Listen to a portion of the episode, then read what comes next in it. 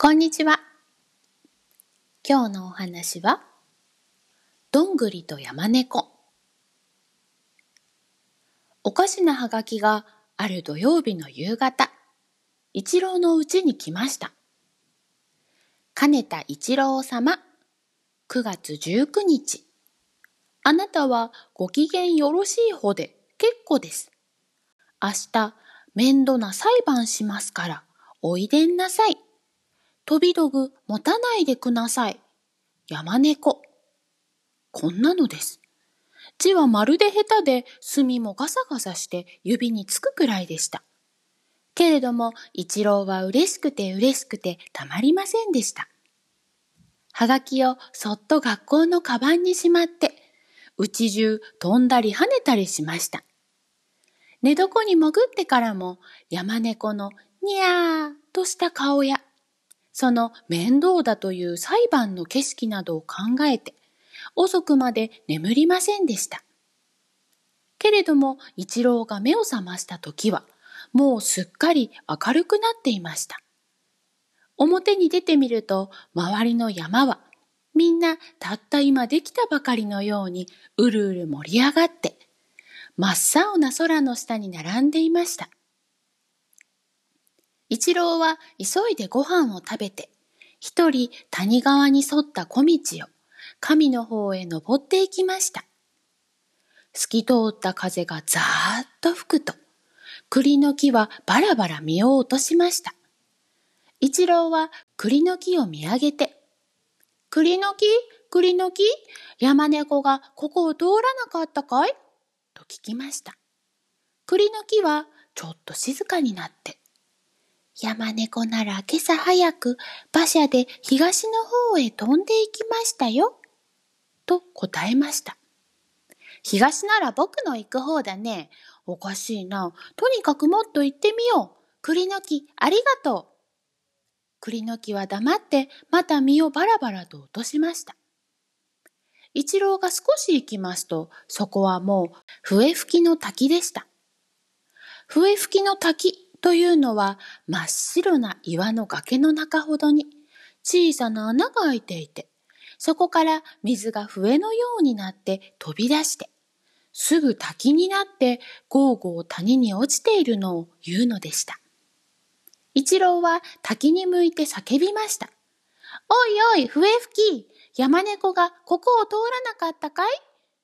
滝がピーピー答えました。山猫はさっき馬車で西の方へ飛んで行きましたよ。おかしいな。西なら僕の家の方だ。けれども、まあもう少し行ってみよう。笛吹き、ありがとう。滝はまた元のように笛を吹き続けました。一郎がまた少し行きますと、一本のブナの木の下に、たくさんの白いキノコが、どってこう、どってこう、どってこう、と変な楽隊をやっていました。一郎は体をかがめて、おい、キノコ、山猫がここを通らなかったかい？と聞きました。するとキノコは、山猫なら今朝早く馬車で南の方へ飛んでいきましたよ。と答えました。一郎は首をひねりました。南ならあっちの山の中だ。おかしいな。まあもう少し行ってみよう。キノコ、ありがとう。キノコはみんな忙しそうに、どってこどってこと、あの変な楽隊を続けました。一郎はまた少し行きました。すると、一本のくるみの木の梢を、リスがぴょんと飛んでいました。一郎はすぐ手招きして、それを止めて、おい、リス、山猫がここを通らなかったかい？と尋ねました。するとリスは木の上から額に手をかざして、一郎を見ながら答えました。山猫なら今朝まだ暗いうちに馬車で南の方へ飛んで行きましたよ。南へ行ったなんて、二とこでそんなことを言うのはおかしいな。けれどもまあ、もう少し行ってみよう。リス、ありがとう。リスはもういませんでした。ただ、くるみの一番上の枝が揺れ、隣のブナの葉がちらっと光っただけでした。一郎が少し行きましたら、谷川に沿った道はもう細くなって消えてしまいました。そして谷川の南の真っ黒な茅の木の森の方へ新しい小さな道がついていました。一郎はその道を登っていきました。茅の枝は真っ黒に重なり合って、青空は一切れも見えず、道は大変急な坂になりました。一郎が顔を真っ赤にして汗をポトポト落としながらその坂を登りますと、にわかにパッと明るくなって目がチクッとしました。そこは美しい金色の草地で、草は風にざわざわなり、周りは立派なオリーブ色の茅の木の森で囲まれていました。その草地の真ん中に、背の低いおかしな形の男が、膝を曲げて手に皮鞭を持って黙ってこっちを見ていたのです。一郎はだんだんそばへ行ってびっくりして立ち止まってしまいました。その男は固めで、見えない方の目は白くビクビク動き、上着のような、斑点のような変なものを着て、第一足がひどく曲がってヤギのよう。ことにその足先ときたらご飯を盛るヘラの形だったのです。一郎は気味が悪かったのですが、なるべく落ち着いて尋ねました。あなたは山猫を知りませんか？するとその男は横目で一郎の顔を見て、口を曲げてニヤッと笑って言いました。山猫様は今すぐにここに戻っておいでになるよ。お前は一郎さんだな。一郎はぎょっとして一足後ろに下がって、え、僕、一郎です。けれども、どうしてそれを知っていますか？と言いました。すると、その奇妙な男はいよいよニヤニヤしてしまいました。そんだら、はがき見たべ？見ました。それで来たんです。あの文章は随分下手だべ？と男は下を向いて悲しそうに言いました。一郎は気の毒になって、さあ、なかなか文章がうまいようでしたよ。と言いますと、男は喜んで息をはあはあして、耳のあたりまで真っ赤になり、着物の襟を広げて、風を体に入れながら、あの字もなかなかうまいか？と聞きました。一郎は思わず笑い出しながら返事をしました。うまいですね。五年生だってあのくらいには書けないでしょう。すると男は急にまた嫌な顔をしました。五年生っていうのは小学校五年生だべ？その声があんまり力なく哀れに聞こえましたので、一郎は慌てて言いました。いいえ、大学校の5年生ですよ。すると男はまた喜んで、まるで顔中口のようにして、ニタニタニタニタ笑って叫びました。あのはがきはわしが書いたのだよ。一郎はおかしいのをこらえて、全体あなたは何ですか？と尋ねますと、男は急に真面目になって、わしは山猫様の馬車別当だよ。と言いました。その時、風がどーっと吹いてきて、草は一面波立ち、別当は急に丁寧なお辞儀をしました。一郎はおかしいと思って振り返ってみますと、そこに山猫が黄色い陣羽織のようなものを着て、緑色の目をまん丸にして立っていました。やっぱり山猫の耳は立って尖っているな、と一郎が思いましたら、山猫はぴょこっとお辞儀をしました。一郎も丁寧に挨拶しました。いや、こんにちは。昨日ははがきをありがとう。山猫は髭をピンと引っ張って腹を突き出して言いました。こんにちは。よくいらっしゃいました。実はおとといから面倒な争いが起こって、ちょっと裁判に困りましたので、あなたの考えを伺いたいと思いましたのです。まあ、ゆっくりお休みください。次期、どんぐりどもが参りましょう。どうも毎年この裁判で苦しみます。山猫は懐から巻きタバコの箱を出して自分が一本加え、いかがですか？と一郎に出しました。一郎はびっくりして、いいえ？と言いましたら、山猫は笑って、はは、まだお若いから。と言いながらマッチをシュッと吸って、わざと顔をしかめて青い煙をふーっと吐きました。山猫の馬車別当は気をつけの姿勢でしゃんと立っていましたが、いかにもタバコの欲しいのを無理にこらえているらしく、涙をボロボロこぼしました。その時、一郎は足元でパチパチ潮のはぜるような音を聞きました。びっくりしてかがんでみますと、草の中にあっちにもこっちにも金色の丸いものがピカピカ光っているのでした。よく見るとみんなそれは赤いズボンを履いたどんぐりで、もうその数ときたら300でも効かないようでした。わーわーわーわーみんな何か言っているのです。ああ、来たな。ありのようにやってくる。おい、さあ早くベルを鳴らせ。今日はそこが日当たりがいいから、そこのところの草を刈れ。山猫は巻きタバコを投げ捨てて、大急ぎで馬車別当に言いつけました。馬車別当も大変慌てて、腰から大きな鎌を取り出して、ザックザックと山猫の前のところの草を刈りました。そこへ四方の草の中からどんぐりどもがギラギラ光って飛び出してわーわーわーわー言いました。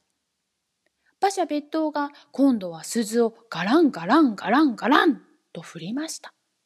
音は茅の森にガランガランガランガランと響き、金のどんぐりどもは少し静かになりました。見ると山猫は、もういつか黒い長いシュスの服を着て、もったいらしくどんぐりどもの前に座っていました。まるで奈良の大仏様に参詣するみんなの絵のようだと一郎は思いました。別当が今度は川鞭を二三遍、ヒューパチッ、ヒューパチッと鳴らしました。空が青く澄み渡り、どんぐりはピカピカして実に綺麗でした。裁判ももう今日で三日目だぞ。いい加減に仲直りをしたらどうだ。山猫が少し心配そうに、それでも無理に威張って言いますと、どんぐりどもは口々に叫びました。いえいえダメなんです。何と言ったって頭の尖ってるのが一番偉いんです。そして私が一番尖っています。いいえ、違います。丸いのが一番偉いのです。一番丸いのは私です。大きなことだよ。大きなのが一番偉いんだよ。私が一番大きいから私が偉いんだよ。そうでないよ。私の方がよっぽど大きいと、昨日もハンジさんがおっしゃったじゃないか。ダメだい、そんなこと。背の高いのだよ。背の高いことなんだよ。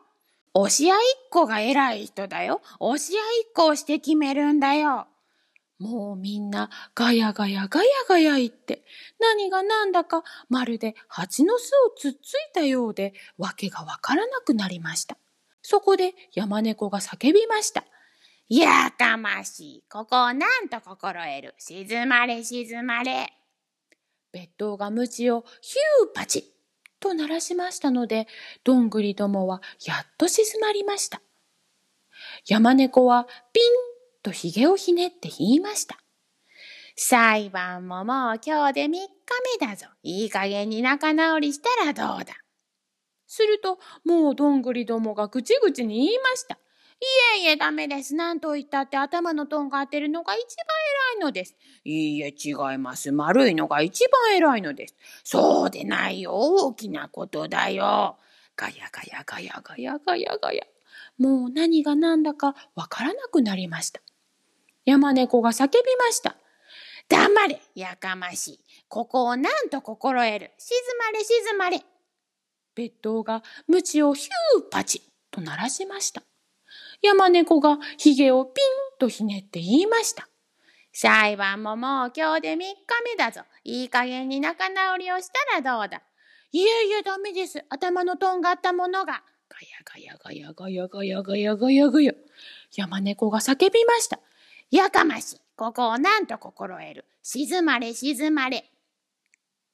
別当が鞭をヒューパチと鳴らし、どんぐりはみんな静まりました。山猫が一郎にそっと申しました。この通りです。どうしたらいいでしょう。一郎は笑って答えました。そんならこう言い渡したらいいでしょこの中で一番バカでめちゃくちゃでまるでなっていないようなのが一番偉いとね。僕お説教で聞いたんです。山猫はなるほどというふうにうなずいて、それからいかにも気取って、シュスの着物の襟を開いて、黄色の陣羽織をちょっと出して、どんぐりどもに申し渡しました。よろしい。静かにしろ。申し渡しだ。この中で一番偉くなくて、バカで、めちゃくちゃで、点でなっていなくて、頭の潰れたようなやつが一番偉いのだ。どんぐりはシーンとしてしまいました。それはそれはシーンとして固まってしまいました。そこで山猫は黒いシュスの服を脱いで額の汗を拭いながら一郎の手を取りました。別当も大喜びで五六遍皮むちをヒューパチ、ヒューパチ、ヒューパチと鳴らしました。山猫が言いました。どうもありがとうございました。これほどのひどい裁判をまるで1分半で片付けてくださいました。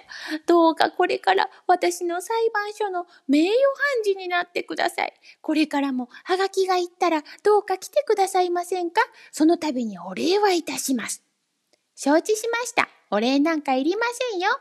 いいえ、お礼はどうか取ってください。私の人格に関わりますから。そしてこれからははがきに金田一郎殿と書いてこちらを裁判所としますがようございますか？一郎がええ構いませんと申しますと山猫はまだ何か言いたそうにしばらくひげをひねって目をパチパチさせていましたがとうとう決心したらしく言い出しました。それから、はがきの文句ですが、これからは、用事、これありにつき、明日出頭すべし、と書いてどうでしょう？一郎は笑って言いました。さあ、なんだか変ですね。なんだか悪いことをしたみたいだ。そいつだけはやめた方がいいでしょう。山猫はどうも言い方がまずかった。いかにも残念だ。というふうにしばらく髭をひねったまま下を向いていましたが、やっと諦めて言いました。それでは文句は今までの通りにしましょう。そこで今日のお礼ですが、あなたは金のどんぐり一升と塩酒の頭とどちらがお好きですか？金のどんぐりが好きです。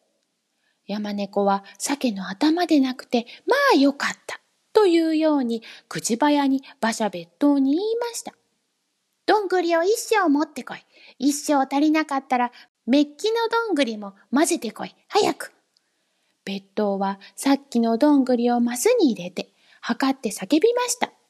ちょうど一升あります。山猫の陣羽織が風にバタバタ鳴りました。そこで山猫は大きく伸び上がって、目をつぶって半分あくびをしながら言いました。よし、早く馬車の支度をしろ。白い大きなキノコでこしらえた馬車が引っ張り出されました。そして、なんだかネズミ色のおかしな形の馬がついています。さあ、お家へお送りいたしましょう。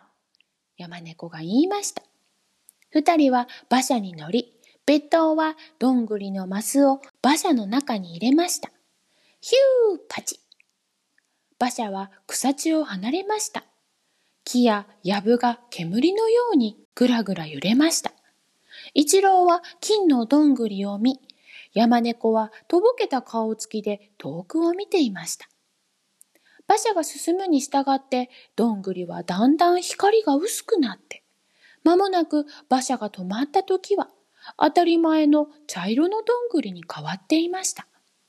そして山猫の黄色の陣羽織も、別当も、キノコの馬車も一度に見えなくなって、一郎は自分の家の前にどんぐりを入れたマスを持って立っていました。それから後、山猫というはがきはもう来ませんでした。やっぱり出頭すべしと書いてもいいと言えばよかったと一郎は時々思うのです。おしまい。では、今日のお話クイズです。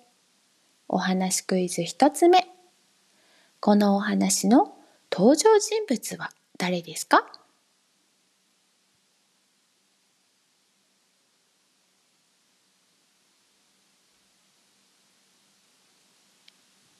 お話クイズ2つ目。裁判とは何ですか？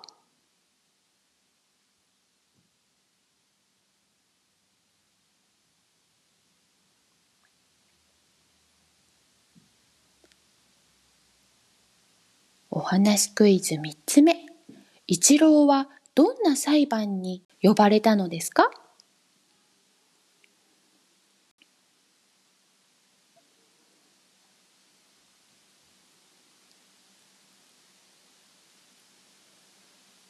お話クイズ4つ目。どんぐりたちはなんで争っていたのですか？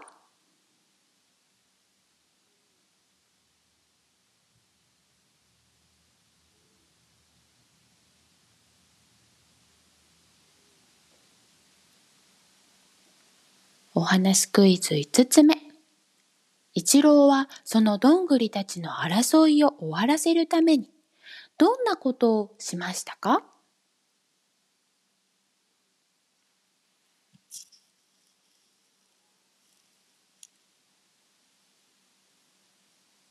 では、今日のお話はこれでおしまいです。インスタグラムもいいねやフォロー、コメントお待ちしています。さようなら。